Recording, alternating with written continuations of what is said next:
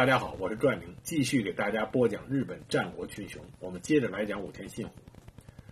武田信虎呢，率领着武田军以其强悍之名威名布于东国，信虎的野心也随之扩张到甲斐国外。他不顾当时领内的贫困状态，而是一心将精力投向关东进出中去。这个时候，关东的善谷上杉家在北条军的攻势下，形势日促。一五二四年，北条氏纲率军攻落了江户城。善谷上山的当主上山朝兴逃往和越，而关东管领上山宪房又发起了从北条家中夺取江户城的军事行动，关东陷入了一片混战之中。那么信虎一见世仇北条家忙于向东扩张，无暇西顾，决定趁乱介入其中。二月份，信虎率军一万八千，突然从身后攻打北条家的府邸。武田军由甲斐原桥进入到相模的金九井郡的北部，与北条军在京啊京景啊京金九井郡的小元桥交战。三月份，武田军又包围了武藏波形城，与上山县防军对峙。六月，攻打了太田市的武藏岩龟城。而上山县防呢，也不管武田军的攻势，进而攻打北条军的毛吕城。十月，世刚从江户出阵，向北吕救援。北条家和上杉家均觉得自己的后方在武田军的侵略下颇为不稳，因此达成和议。而世刚与信虎则在当年的十一月十一月和睦。据《圣山记》的记载，第二年世刚向信虎进献了钱千贯，不过双方的和议很快就破裂了。就在大永五年二月。也就是一五二五年的二月，信虎扣留了长尾尾景，向世刚所赠送的鹰，双方面随即翻脸。信虎又一次进攻了相模，包围了金井井城啊金九井城，结果以失败告终。而紧接着，关东管领上山宪房在大永五年三月死去，接任管领之位的是古河公方高基的次子宪广，以此为契机，信虎转而与管领家达成了和睦。联合对抗在势力关东日益扩张的北条氏。第二年七月，信虎与北条军在骏河梨木平再次交战，获得了此战的胜利。那另一方面呢，一直与武田家不睦的金川家当主金川世亲，在一五二六年六月死去，信虎就与接任的世辉联络，双方在大永七年达成和议，结束了长期以来的敌对状态。通过以上的一系列的军事和外交活动。信虎摆出了一个多方和睦、专与北条家对抗的姿态，染指关东的战略企图可谓一目了然。大永六年十月，将军足利义晴面对危机，下令若狭守护武田元光上洛。七年二月，将军在与反对势力的交战中失利，退向晋江避难。四月，为了回应信虎，他就专门派人觐见将军，并且请安。将军呢，派出了使者奖励信虎的终结，希望能够得到信虎的支持，派兵来援。六月十九日，将军向上野的上山县宽、信浓的走访神社以及木曾义元下达了帮助信虎上洛秦王的命令。但是信虎呢，没有理睬将军的上洛之命，反而开始试探的攻略信浓的机会。一五二七年六月三日。信虎出兵支援与当地国人众发生冲突的信浓九左九郡前山城主啊半野深庆，一五二八年八月二十二日，信虎出兵攻击了信浓邹呃邹访郡的邹访赖满和赖龙父子，双方在清流附近对峙。后来双方在神户交战，结果在早上获胜的武田军当夜遭到了邹访军的夜袭而大败。信虎一时间放弃了继续在信浓啊！一五三零年正月，上山朝兴从武藏河越城出阵讨伐北条家，兵锋直指府中。信虎呢趁火打劫，派出了小小山田信友策应上山军的攻势。信友呢在元桥布阵，由金九井郡向府中进兵。四月与北条氏纲。在剑湖坂交战以后败退，而另一路北条军呢，在士刚之子士康的指挥下，在府中击破了上山军。对北条家屡战屡败的上山朝兴，在关东日渐孤立。他知道没有办法与单呃北条家单独对抗，就努力的讨好信虎，来维系两家之间对北条家的攻守同盟。朝兴为了讨好信虎，强行夺取了前关东管领上山县房的魏王人，将其送给信虎做侧室。信虎一看这个女人长得非常漂亮，真是知我者上山朝兴也，就毫不推辞，照单收下。这件事情引起了武田家中一部分家臣和国内国人众的不满。一五三一年正月，范富虎昌、梨园兵库、大井信业、金井信元接起了反击。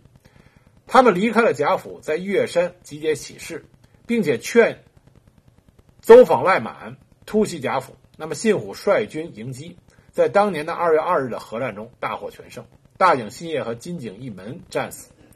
四月十二日，信虎又在延和园击败了来来犯的这个邹访赖满的军队，而叛乱发起人之一的梨园兵库啊被讨杀，剩下的金井信元。在一五三二年，跑到了浦之城，在信州市的支援下，继续与信虎对抗。到了九月，信虎动员了全国的兵力围攻，金井信元自知不敌，开城降服。这场大的叛乱持续了一年多，信虎才把它平定下去。信虎在镇压了叛乱之后，继续坚持与上山朝兴的同盟关系。一五三三年，他与朝兴联姻，他的长子晴信就是后来的武田信玄，迎娶了朝兴之女。一五三五年，信虎与金川世辉的关系破裂。六月五日，信虎率军沿着富士川攻入骏河。二十七日，世辉出阵，两军对峙。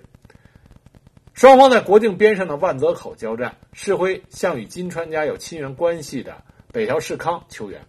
北条氏康父子自小田园出阵。那么北条军呢，越过了龙板，攻入甲斐山中地方。迎战的小山田。家和胜沼家的部队啊，军队不敌，自大将小山田谭正以下数百人战死。北条军乘势就劫掠了上下吉田地方。上山朝兴一看武田家形势不好，就立刻向北条家，趁着他们的本国空虚，率军攻击小田原城。这样就轮轮到北条氏康啊，北条氏纲紧张了，于二十四日匆匆率军归国。一五三六年三月一日，信虎的长子太郎元福，并且受到将军足利义晴的偏惠赐予，取名为晴信，并且得到了从五位下信农守兼太善啊大善大夫啊这么一个官职。是年这个时候只有十六岁啊，这是武田信玄第一个官职。之后呢，一向体弱多病的金川世辉死去，那么就引发了我们之前讲过的金川家的花仓之乱。这也使得武田、金川、北条三家之间的关系发生了微妙的变化。在花仓之乱里边，武田信虎啊坚决的支持金川议员，以此为契机，武田家与金川家长期以来的敌对关系结束。而这个时候，因为武田信玄原来的那个妻子啊，就是上山朝兴的女儿已经死了，那么在议员的。斡旋下，武川啊武田晴信，也就是后来的武田信玄，娶了公家三条公赖的女儿。而武田信虎的女儿，也是武田信玄的姐姐，就嫁给了金川议员做正室。这样，武田家跟金川氏啊，武田家跟金川家就联姻了。被贾俊这个同盟所激怒的北条氏纲，那么就率大军攻入东郡河的富士和郡中两郡。那么武田家和金川家。联手与之激战，条军击退。同年四月，上山朝兴死去，他的儿子朝定接任了家督。北条氏纲趁机出兵攻打，七月份就攻落了上山家的居城和越。随着北条家的势力在关东越来的越大，那么武田信虎看见自己的盟友山谷的上山家不住的，信虎不得不承认自己的关东进出计划已经失败，就与北条氏纲和谈。开始一心一意的攻略信浓。武田信虎对信浓的攻略啊，实际上是比较成功，并且进行的很顺利的。一五三九年十二月，信虎的宿敌邹访赖满死去，继承家业的是其孙子赖仲。一五四零年五月，武田信虎以百元信方为总大将，平定了信浓左九郡一带，掌握了进兵信浓的桥头堡。当年十一月。武田信虎将女儿嫁给了赖仲，这是典型的政治婚姻。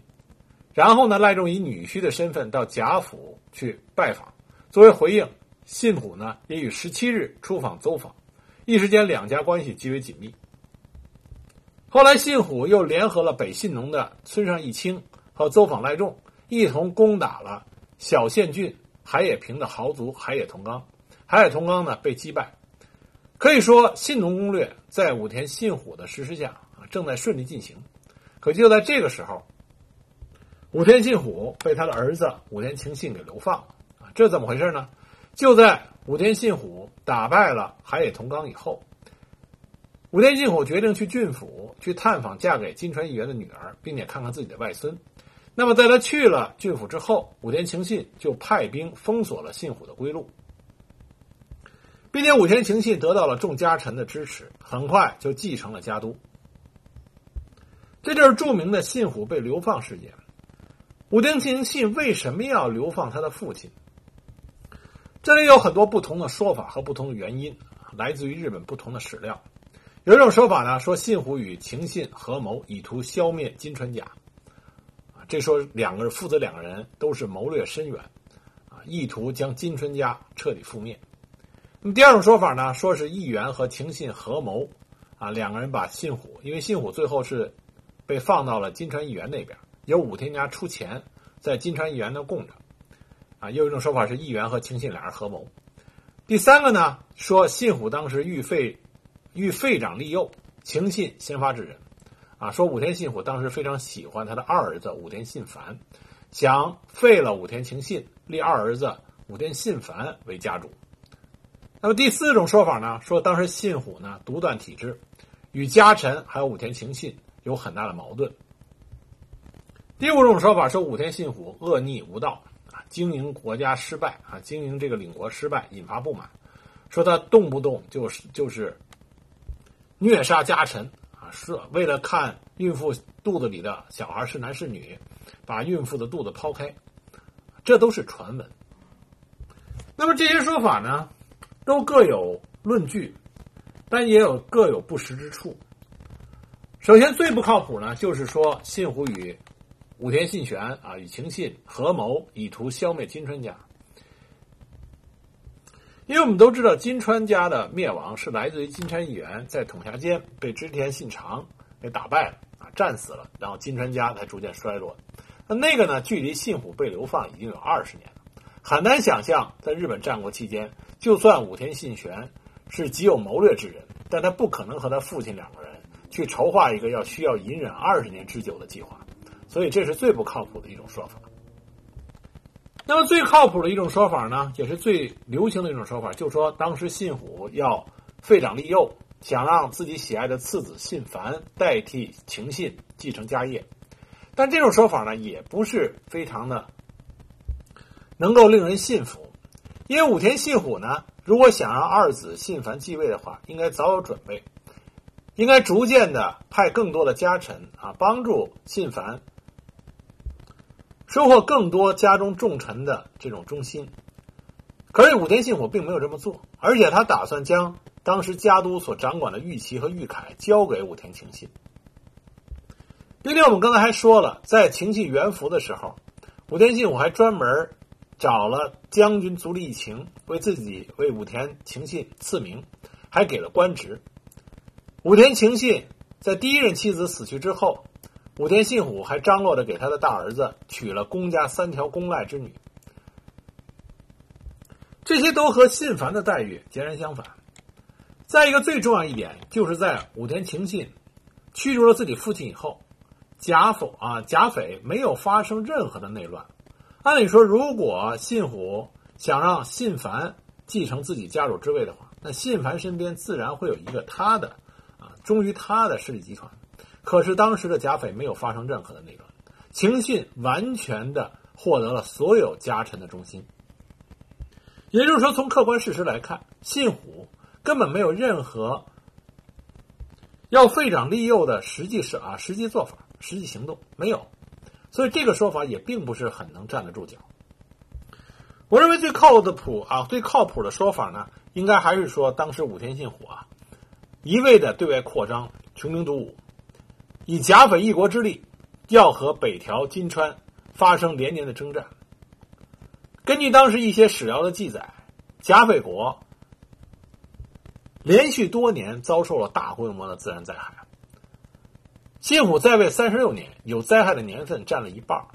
那么再加上连年征战，信虎急需经费来支持他的武力扩张，所以呢，甲斐的这个民众的负担啊极为沉重，这就造成了当时他手下的这批忠心耿耿的家臣与他离心离德，因为家臣出于贾斐武田家发展的长远目标呢。希望信虎尽量的避免发起战事，更多的是以外交谋略的手段来给甲斐国的民众提供一个休养生息的时间段啊时间。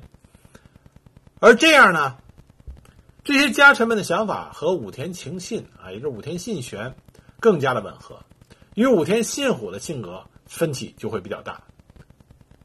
那么至于说信虎残暴不仁，那就更是没有任何根据的无稽之谈了。在这次的流放事件中，我们唯一确定的就是武田的家臣团是坚定的和武田晴信站在一方的，去和金川氏议定让信虎留在金川市，由武田家出钱啊供养。这件事情就是由板垣信方作为当时武田家臣团的首领，他亲自去和金川市议定的。那么最有意思的就是武田信虎在被流放之后他的表现。他到了他女婿家里边，生活的其实很不错，还曾经去京都四处游览，并且武田信虎在看到自己离开甲斐之后，甲斐在武田晴信的率领下，势力迅速的扩张，比武田信虎本人率领甲府的时呃率领甲斐的时候表现的更好。所以武田信虎很快就改变了对自己的儿子武田晴信的看法。最有意思的是啊，在金川议员战死在统辖间之后，武田信虎和他的外孙金川世真失和，因为武田信虎根本看不上这个懦弱的外孙，所以当时武田信虎还专门给武田信玄写了封信，告诉他现在就可以来把郡府收归到武田家的名下。在武田家和金川家的同盟终止以后，武田信虎呢开始了流浪生涯。一时间，他客居于北田居教，以军师的身份击退了海盗。在北田居教与朝廷的关系密切之后，信虎在得到居教的支援以后，开始结交朝廷的权贵，在京都居住在三条石冈位于五条的住所之中。他与京都的有力权贵亲交。特别是从永禄六年开始，他以御相伴众的身份侍奉足利义辉将军。最有意思的一件事呢，是他在京都所有的这些社交活动开销，全部是由他儿子武田晴信承担的。在永禄之变发生，足利义辉被松永久秀所弑以后，武田信虎去向不明。据一些史料可以看出来，当时他可能是在志摩和甲贺境内与当地豪族结交。日后信玄在征服骏河、组建武田水军的时候，武田信虎曾经向武田信玄推荐了志摩一带的海贼海贼众的头目小滨景龙，啊，小滨景龙。永禄十一年，足利义昭投靠足田信长的时候，啊，织田信长的时候，武田信虎已经伴随在义昭的身边，并且写信给武田信玄，促使武田和织田同盟成立，为信长上洛时。无东部之忧。武田信虎实际上在离开甲斐之后，他的所有的举动都是在为甲斐武田氏服务，为他的儿子武田信玄服务。他在京都的时候，日日夜夜都盼望着他的儿子武田信玄能够完成上洛的梦想，将武田家的旗帜树立于京都。但很可惜，武田信玄啊，武田信玄在西上作战的时候病逝了，死于他的父亲之前。武田信虎的梦想落空。那么，在外流浪三十多年，武田信虎呢，希望能够在生前回归故乡。他通过呃，通过他的三儿子武田信廉，向继承了武田信玄事业的孙子武田胜赖交涉。胜赖这个时候呢，正为武田家宿老之间的这个关系啊烦心，所以就邀请祖父信虎回国，希望利用他祖父的这个德高望重的协调功能，能够平息武田家各宿老之间的矛盾。信虎呢，终于回到了阔别三十多年的家乡。那么，在和胜赖会面之后，胜赖发现这个一直没有谋面的祖父，实际上是一个非常有野心的危险人物，也没有能力去协调武田家内部的纷争，所以呢，就把信虎委任给自己的叔叔啊，三叔武田信廉照顾。那么，武田信虎呢，回到家乡，心愿已了，所以半年之后他就病逝了。那么，这里最可惜的呢，是他病逝的时候呢，还是还是在。信廉担任城主的信农高远城啊，是信农，并不是甲斐，所以呢，信虎一生呢流从他的家乡甲斐流放之后，一生也没有再踏上甲斐的故土，只是回到武田家而已。武田信虎作为战国时期武田家第一个崛起的家主，他为武田家的崛起打下了一个非常良好的基础，尤其是在军事方面。正是有他这个打下的基础，才有后来武田信玄。威震八方的局面。